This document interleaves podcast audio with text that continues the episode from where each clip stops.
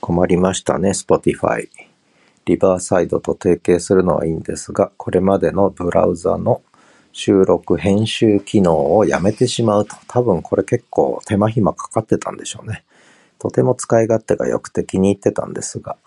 で、音楽も間に入れながら Spotify 限定で配信できて、昭和のラジオ、ラジオ風番組を楽しんでいたんですが、これができなくなりますね、リバーサイドになると。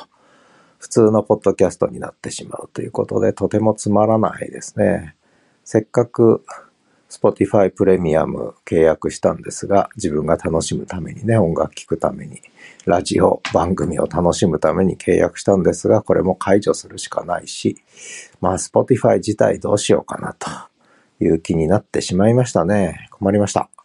そんなことで Spotify はどこに行く？一声でした。ではまた。